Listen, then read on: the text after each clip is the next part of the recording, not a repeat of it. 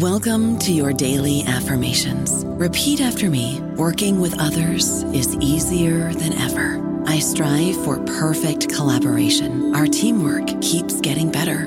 Yeah, affirmations are great, but Monday.com can really get you the teamwork you desire. Work together easily and share files, updates, data, and just about anything you want all in one platform. Affirm yes to start or tap the banner to go to Monday.com.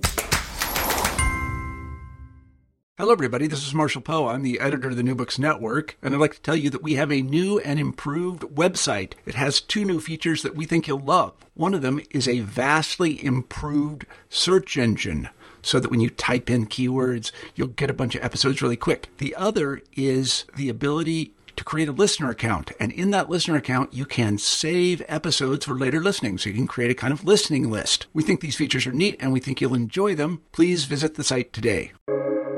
Welcome to the New Books Network. Hello, I'm Kirstin Ellsworth, a host for the Art Channel for the New Books Network.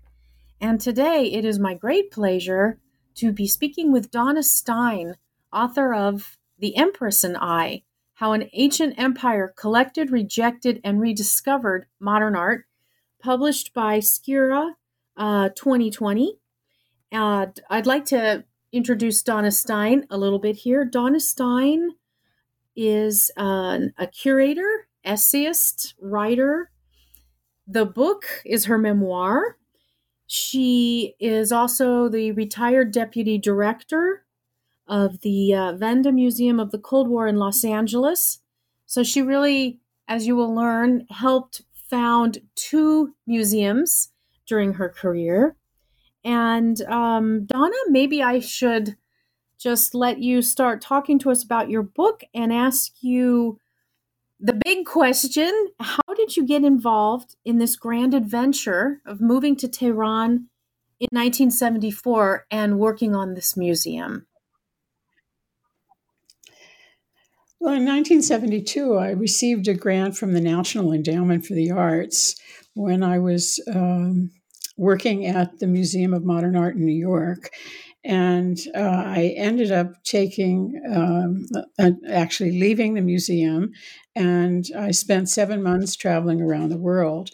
On that trip in uh, early 1973, I arrived in uh, Tehran, and that was my first time there.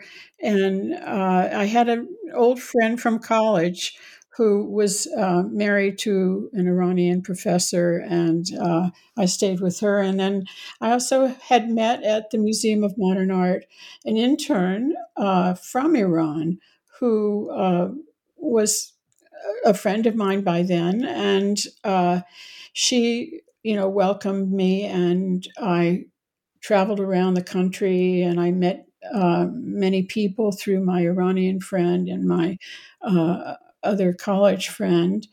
And uh, I visited Shiraz and Isfahan. And then I went on my way because I was studying the art and architecture of World's Fairs and their cultural impact. So uh, I ended up spending um, much of my time uh, in Europe. In any case, uh, I kept, you know, continuing my friendship with my uh, Iranian uh, uh, contact. And uh, I received a letter towards uh, the fall of 74 asking me if I would be interested in working for the Queen's office where she was employed. And uh, if so, it would be better for me to come to interview before the end of the year. Well, I was teaching and doing various other things at the time, but um, uh, the last two weeks of the year in 74, I went to Iran again uh, to interview. And I spent those weeks writing reports, uh, going around, uh, looking at art. Uh, I was introduced to a lot of people at that time also. And um, I was shown, um, I was actually shown the museum that they were building for uh, the museum. Um, I was known because of my work at the Museum of Modern Art as a, a graphic art specialist, prints and illustrated books. But I wanted to uh, enlarge my portfolio in a way that would make sense. And I proposed at the time that I would become um, an advisor on Western acquisitions of works on paper, which meant uh, drawings, prints, illustrated books, and photographs. And uh, I was f- following actually what many museums around the world were starting to do, which was to uh, uh, group together works on paper because they were similar to store. They, um, you know, were also uh, an important aspect of an artist's career. And I thought that uh, that would be my role. Uh, but beginning with that trip in 1974, when uh, there was a art fair, uh, the first international art fair in Tehran, uh, I began to uh, select works that were purchased uh, that were paintings, drawings, not drawings, paintings, and sculptures. So from the beginning, really, even before I was hired fully, um, I was uh, broadening out the mandate that, that uh, uh, they had given me. I actually started to work officially on February 15 in, 20, in 1975. And uh, I was living in New York at the time, and they asked me to stay there and to work from New York for a period of a couple of months. Well, that was extended till four months, and during that time, I was visiting dealers, auction houses, artist studios, private dealers, uh, collectors, and workshops for uh, print prints. Um, and selecting things that I thought would be of interest to uh, the Iranian uh, community. And uh, by the time I actually had left Iran in 1974, uh, it was clear to me that the museum would be a museum for international art and for Iranian uh, contemporary art, and also that it would be um, uh, uh, a collection that would begin with Impressionism, which was what the Queen had asked. And I had seen at the time also what the museum looked like in terms of its outer structure. It wasn't finished inside, but at least I could uh, walk through it and have a sense of what the galleries this, were going to be and and uh, how the museum would function. And so, uh, based on the you know knowledge that I had uh, seen in Tehran and the uh, reports that had been approved, which included uh, an acquisition policy that I wrote, uh, I started looking for things that could be part of the collection. And um, at the end of May in 1975, rather, um, I um, I greeted uh, three Iranians um, my main boss, who was the chief of the Queen's Secretariat, uh, a, the former UN ambassador, who was a collector of art, and uh, my friend, who was also a colleague in the Queen's office in her private secretariat. And um, so they came for 10 days, and in, in 10 days, we bought out of the wor- works that I had uh, set aside 125 works in all media uh, prints, drawings, photographs, illustrated books, uh, paintings, sculptures, and tapestries. Uh, it was an amazing 10 days. And uh, I, I, had, um, in, in 1974, we had started um, with uh, acquisitions from the International Art Fair and at that time, we had bought uh, two sculptures and a painting by Giacometti, a canvas by Kandinsky, um, a uh, sculpture by Braque, um, a, mixed media work by Soto, and a painting by Hartung. Um, I believe there may have been a couple of other things, but those were the main works that I remember.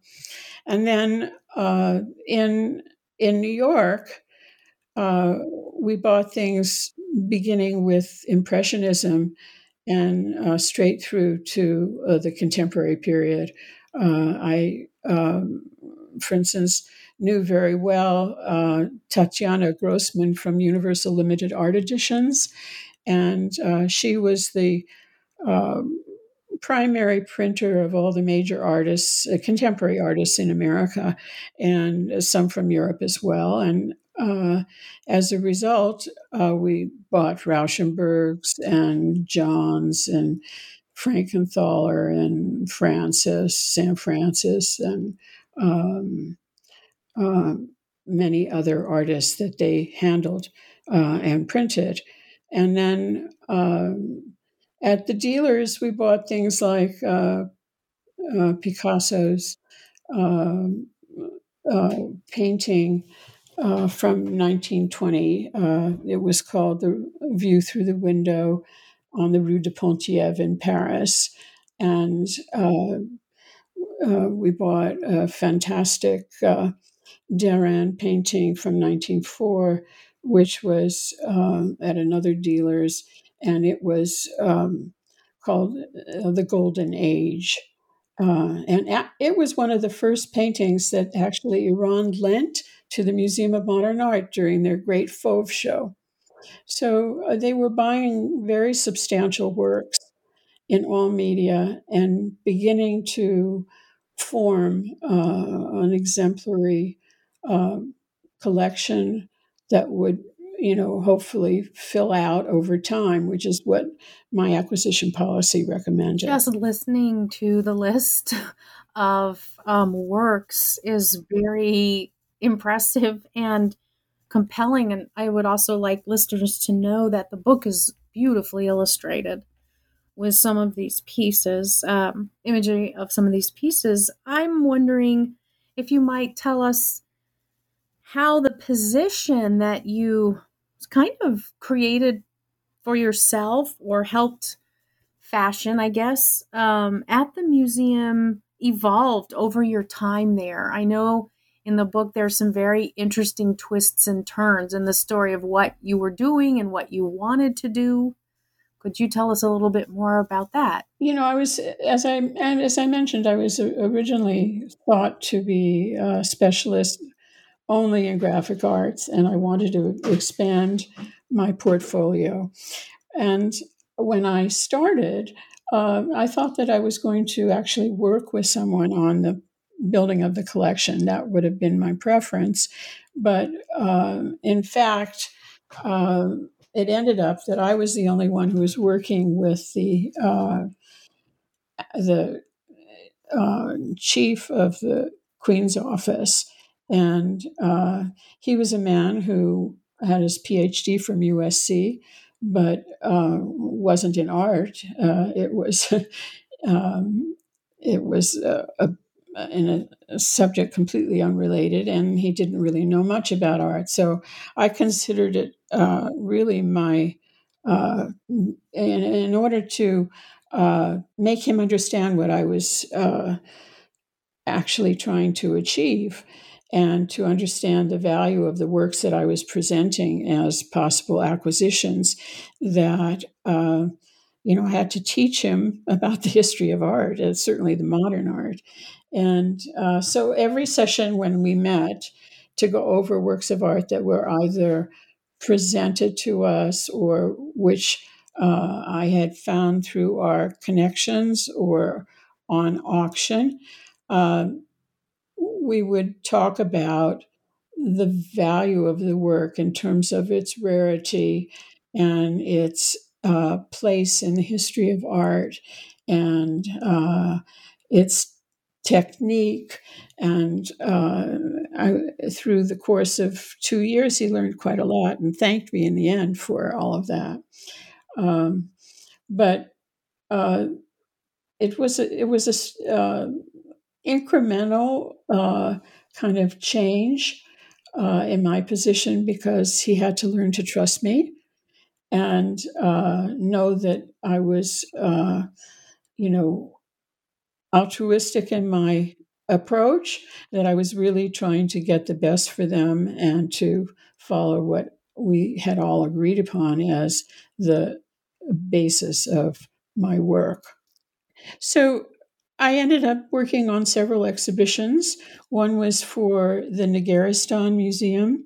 Uh, I, I, was asked to do an exhibit um, of the print collection of, of the Empress.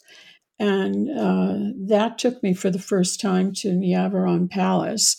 And uh, I uh, went there on several occasions to um, catalog the works that she had and to uh, be there for the photographer and uh, and then I realized that um, you know she had acquired things that she liked and um, that some of them were by you know important artists uh, but not necessarily the most important work but it was an opportunity to do the first exhibition of contemporary graphics in Iran.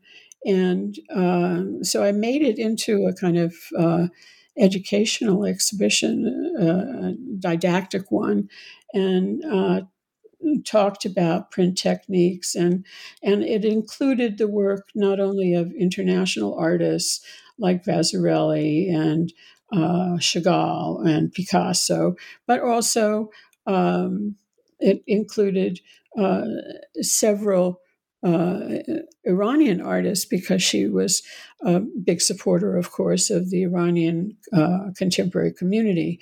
And so there were works by Tanavoli and Arabshahi and Mohasses and various other artists who uh, were working at that time.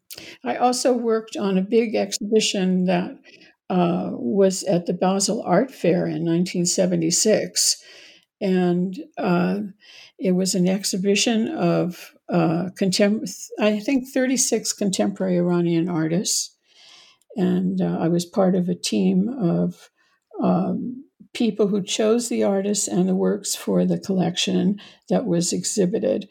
And it was an opportunity for the um, Iranian artists to see their work in a global setting and to understand what the global market was. Uh, there was a very active uh, art uh, interested community in Iran. And uh, during the time I was there, several new galleries opened. But uh, the artists, only a few of the artists had really an international presence and dealers.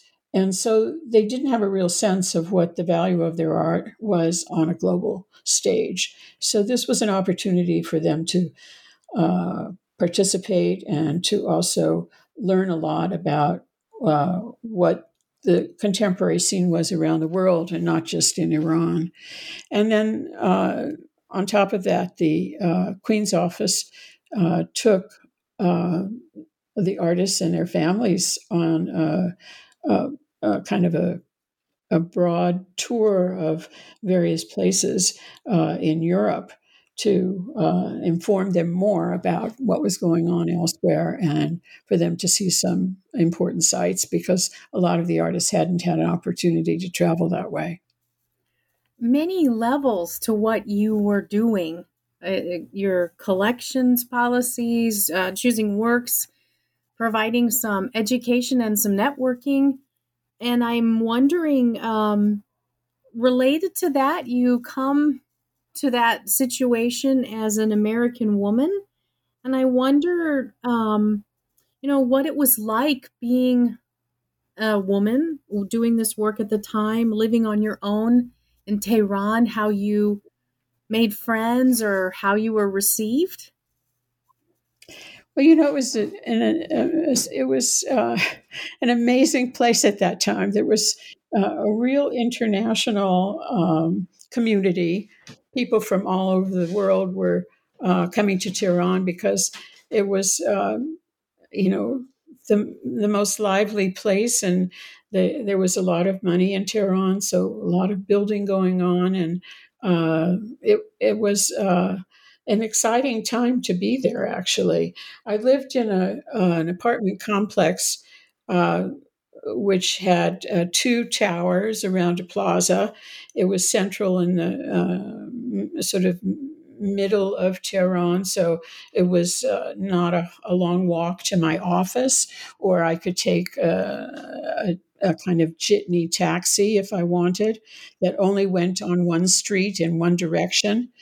And uh, you would yell out that you were going straight ahead, and the one or two taxis would would uh, try and get you to come into their taxi and uh, and then you would tell them where you were getting off, what the cross street would be, and they would drop you off. Anyway, the the, uh, the advantage of where I live, besides having a you know a, uh, air conditioned and uh, you know a properly heated um, apartment it also had a great view of the Elburz Mountains, which were very majestic and beautiful, and uh, wonderful light. It was very small, but it was uh, really just perfect. And the building had an, a 24 hour concierge and it had on two levels like a department store it was uh, a market you could get uh, of um, there was a camera store there were rug stores there were various uh, shops of every variety and that was also convenient so uh, as a foreigner it was a good place to live and uh, you know I had some language. By the time I arrived in Iran, I, I was taking uh, Farsi lessons in New York uh, for four months. And so I could uh, make my way and I could ask for things and, uh, and shop. Um, but I couldn't have a real intelligent conversation. Um, but it, it did help me. And then, of course, when I got there, I knew that I had to uh, study more. And so I hired another tutor and uh, continued to study for a time. And it was it was good for me to uh, be able to understand certain things, to be able to read letters and numbers, to uh, uh, somehow converse. Um, I found it easy to converse with children, for example, but uh, or people in the countryside much more than in the city. And I also was curious what people were saying about me, so I uh, I could sort of eavesdrop a little bit and understand, which I thought was useful. I don't know about you, but I'm very busy and I don't have a lot of time to cook. That's why I subscribe to Factor. Eating better is easy with Factor's delicious, ready to eat meals. Every fresh, never frozen meal is chef crafted, dietitian approved, and ready to go in just two minutes. You'll have over 35 different options to choose from every week, including Calorie Smart, Protein Plus, and Keto. These are two minute meals. Factor meals are ready to eat and heat, so there's no prepping, cooking, or cleanup needed. They're flexible for your schedule. Get as much or as little as you need by choosing your meals every week. Factor is the perfect solution if you're looking for fast, premium options with no cooking required. Sign up and save. We've done the math, and this is important. Factor is less expensive than takeout, and every meal is dietitian approved to be nutritious and delicious. Head to factormeals.com slash NBN50 and use code NBN50 to get 50% off. That's code NBN50 at factormeals.com slash NBN50 to get 50% off. I can imagine, right? With all these different people you're meeting and um, something that I really enjoyed in the book is the very honest description of certain kinds of encounters that um, and your perception of people and it just adds another dimension to this book about what it was like to be in Tehran at that time whether one is working was working at a, a museum or not. Um, I guess uh, you know I, I was actually actually not working at a museum. I was I was working in an office in in a kind of downtown uh, Tehran, um, a very discreet office that had the Queen's insignia out, out front, but that's all. And uh, the museum didn't open until 1977. So uh, I, I never actually worked in the museum, or f- I only was uh, a contractor for two or three exhibitions, which I did for the opening of the museum. So, um, you know, um, I, I had uh, some impact on uh, aspects of how the museum was uh, finished. And uh, I had uh, one of the things that I did that uh, from the beginning was I was buying books for the first National Library of Art History.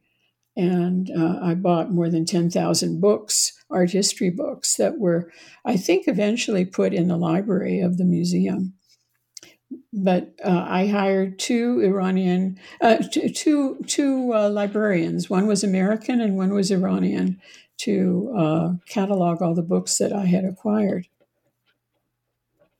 One wonders where those books are now, which might lead us to um, what um, what might have what is the current state of affairs regarding the collection that you helped and were so important in creating there and helping them acquire um, as we speak where where are these things?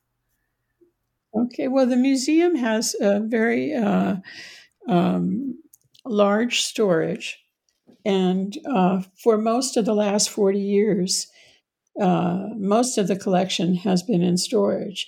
It's come out for an exhibition in 1999 when there was uh, an opening up and a, a, more liberal government under Khatami. And uh, that, uh, and then again in 2005, there was a large exhibition of the Western materials. Um, but when the Islamic Revolution happened, uh, the museum was closed down and uh, Khomeini was very against Westoxification, uh, and he he uh, was very firm that uh, the artworks wouldn't be seen. And so it took a long while, before, uh, 10 years and after he died, actually, before the museum uh, was able to show the works in 1999. And um, the the collection still remains mostly in storage. Uh, things go out on uh, loan to other countries, and indeed, uh, I tried very hard in my uh, in the essay part of my uh, book to to talk about which works were exhibited and where they were exhibited outside of Iran and also in Iran because in the last, uh, I don't know, 10 years or so, more and more works have been uh, included in various exhibitions, even of Iranian artists, like uh, Shai had um, a retrospective, and uh, her works were shown in conjunction with the Western uh, objects, which was uh, something that you know didn't happen too much before that time. And so at a certain point in the memoir, you decide to leave. And um, maybe uh, it's very interesting. We don't want to give everything away in the book, but um, why you chose to leave uh, Tehran and um, how that how that went. Okay, you know, when when I went there, uh, I got a one year contract, and um, and I signed up for a second year. But shortly after um, I had my second contract, I also had a trip home for the first time to uh, see family and friends, and it became very clear to me that. Uh, um, you know, there was only a limit to what I could expect to do in Tehran and uh, you know, uh, the frustrations were great. It was not an easy job. It was the hardest job I've ever had. And uh, so I, I decided on that trip that really I was not going to uh, have a, a third, um, uh, you know, third year there. I, I, I, felt that my two years were going to be sufficient. And I came back. It was uh, probably summer of uh, 76. And um, I was very busy. And, uh, and then towards the end of that year, um, the architect for the museum, Kamran Diba, was named the director of the museum. And uh, there was a change in government in at the end of October of 76.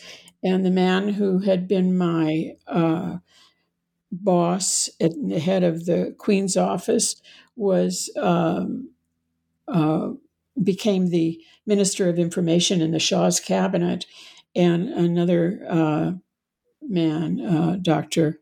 Nahavandi, became the director of the Queen's office, and um, I I was put in a very strange position because.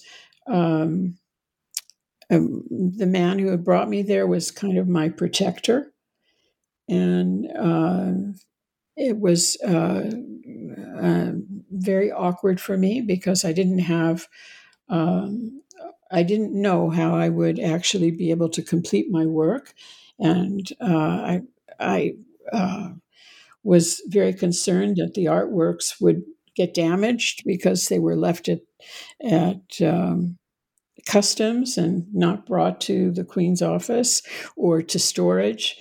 So uh, it was it was a very difficult time those months, and uh, I was just told I had to be patient. Well, I had to be patient until May, and then in May, even though that was three months after my um, second contract had expired, I was uh, uh, able to do the completion of my work. And, and then I was given the tax papers and customs papers that I needed in order to leave. So it was a, it was a very strange uh, a moment in my work there. Uh, I, it's longer than a moment, months, uh, where I was uh, kind of uh, baseball being thrown back and forth between four different people. Um, the head of the Queen's office, the head of the Department of Arts and Culture, uh, the director of the museum. Uh, each one wanted something from me or didn't want something from me, and it was very hard. But um, I finally managed, and uh, I decided I left at the end of May went to Europe, came back again because I had a job in Tehran um, from Europe, and uh, I, I, came back in June, and then I went to New York. And I went back for the opening of the museum where I had two exhibitions, one on the history of photography collection and one on one on uh, the graphic arts, prints, drawings, and, and books.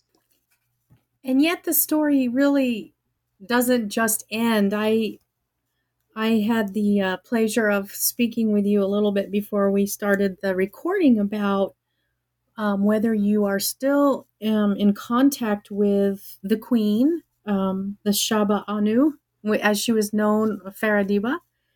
And um, throughout the book, it's clear that she's she's the support, a support behind the project. And you also have this wonderful photograph on the cover of uh, yourself and the Queen. And I wondered if you might talk a little bit about the relationship you had and how you continue to be friends today.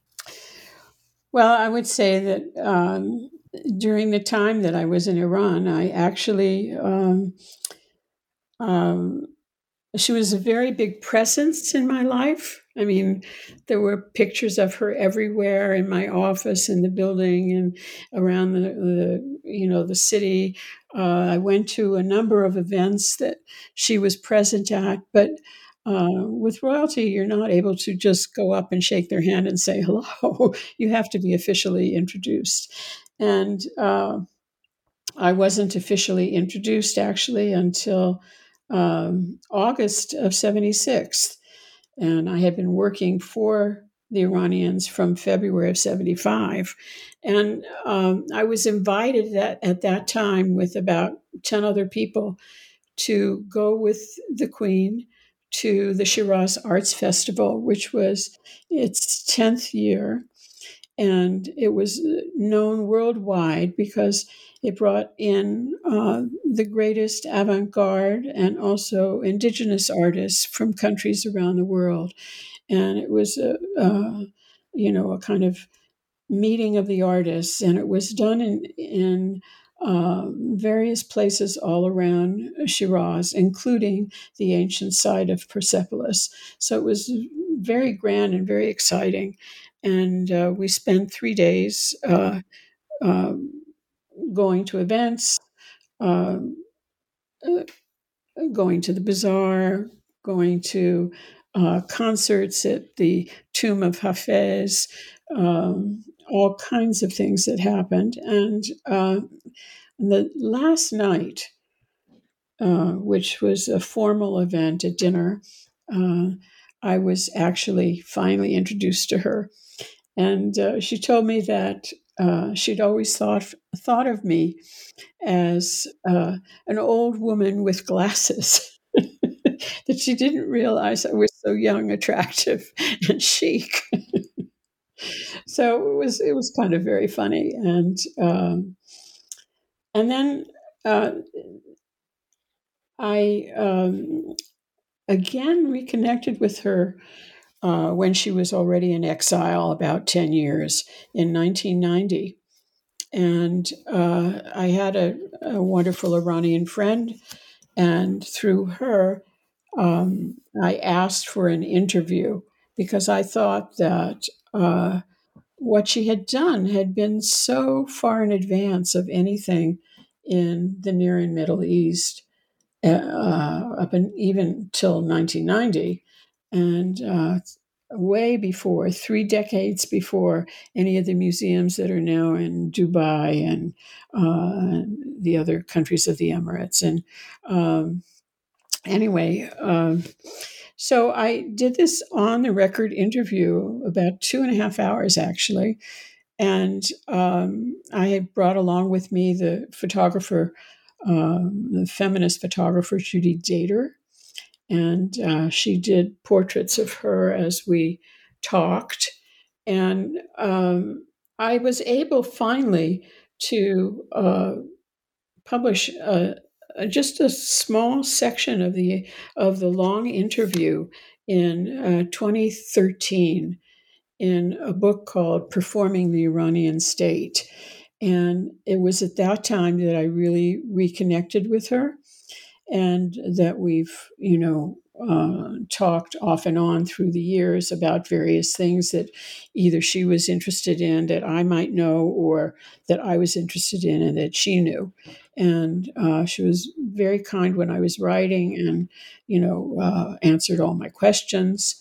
And indeed, through these years, she's been saying to me, please write your book. I know you have these archives that you've kept we need to have those uh, you know we need need them to be out there and for people to be aware of what went on um, you know she she this was a passionate uh, project for her she loves art and indeed uh, it wasn't the only museum that she started at the time. She started one for Luristan bronzes, for glass works, for painted miniatures for the Qajar period, which is 17th and 18th, 18th and 19th century art.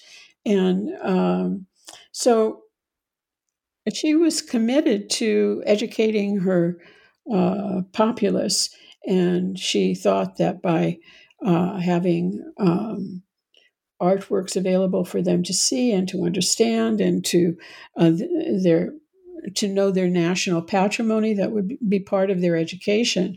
Um, the um, the Shah in 1963 had something which he called the um, white revolution, and it was uh, a way to uh, bring his populace to a more contemporary point of view, and uh, it, it uh, changed the status of women. It um, uh, it made it possible for people to have uh, to own land who had previously not been able to have land. The distribution was uh, changed, and um, there was uh, uh all kinds of industries that were uh, taken over by the government, and it was a, a, time where they focused on literacy. And when the Queen became very active in her role later in the 60s and in the 70s. Uh, she she worked in the areas of um, social welfare, uh, education, and culture, and uh, so she thought that the arts were very important and really supported them uh, very effectively.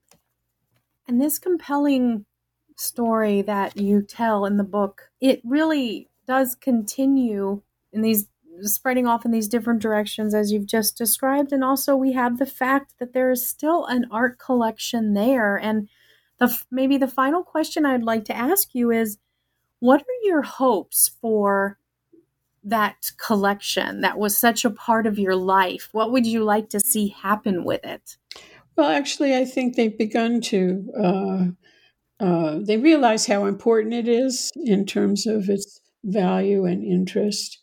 And uh, what I tried to do is not just talk about the money value of things, which uh, is in every article you read about uh, the collection, but actually the aesthetic value and the importance of what the Queen actually did in terms of establishing the museum of um, of creating a, a, dialogue between East and West, of her her ability to uh, have a kind of global perspective uh, that was way in advance of uh, uh what you know the current um, approach to globalism, and uh, you know I think all of those things made uh, her uh, legacy is pretty extraordinary and very much in advance of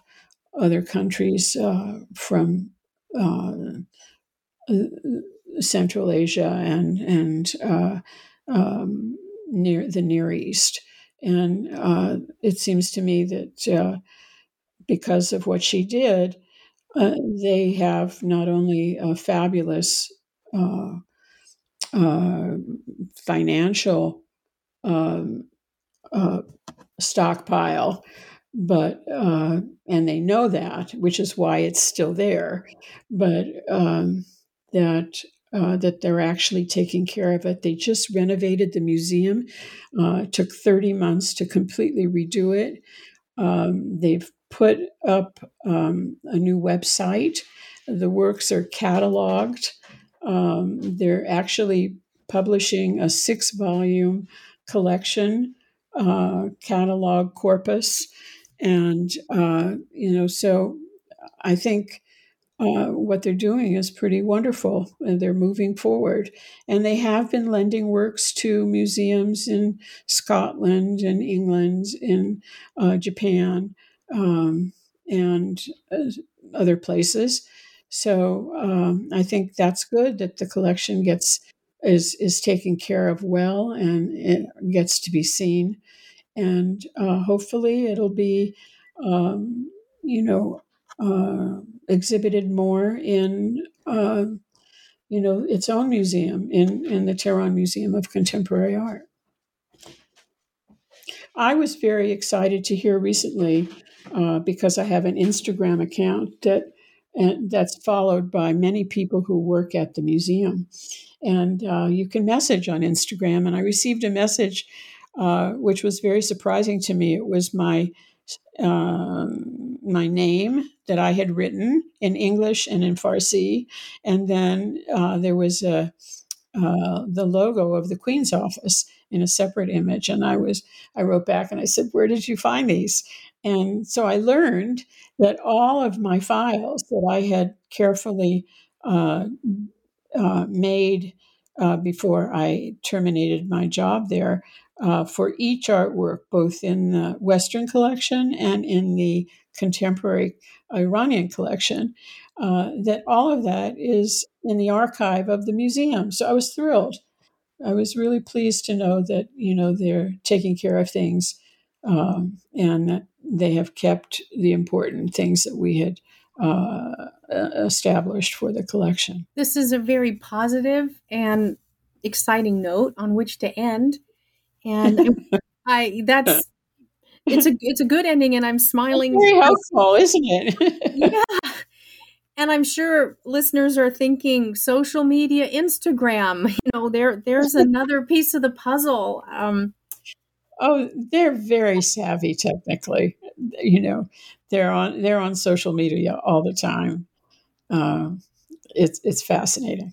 Here's an example where sometimes we hear so much about negative elements of social media, and we can challenge that narrative. Mm-hmm. I I really want to thank you for taking the time and giving us uh, insight into this memoir. And just a reminder, everyone, the title of the book is The Empress and I How an Ancient Empire Collected, Rejected, and Rediscovered Modern Art by Donna Stein, published by Skira in 2020.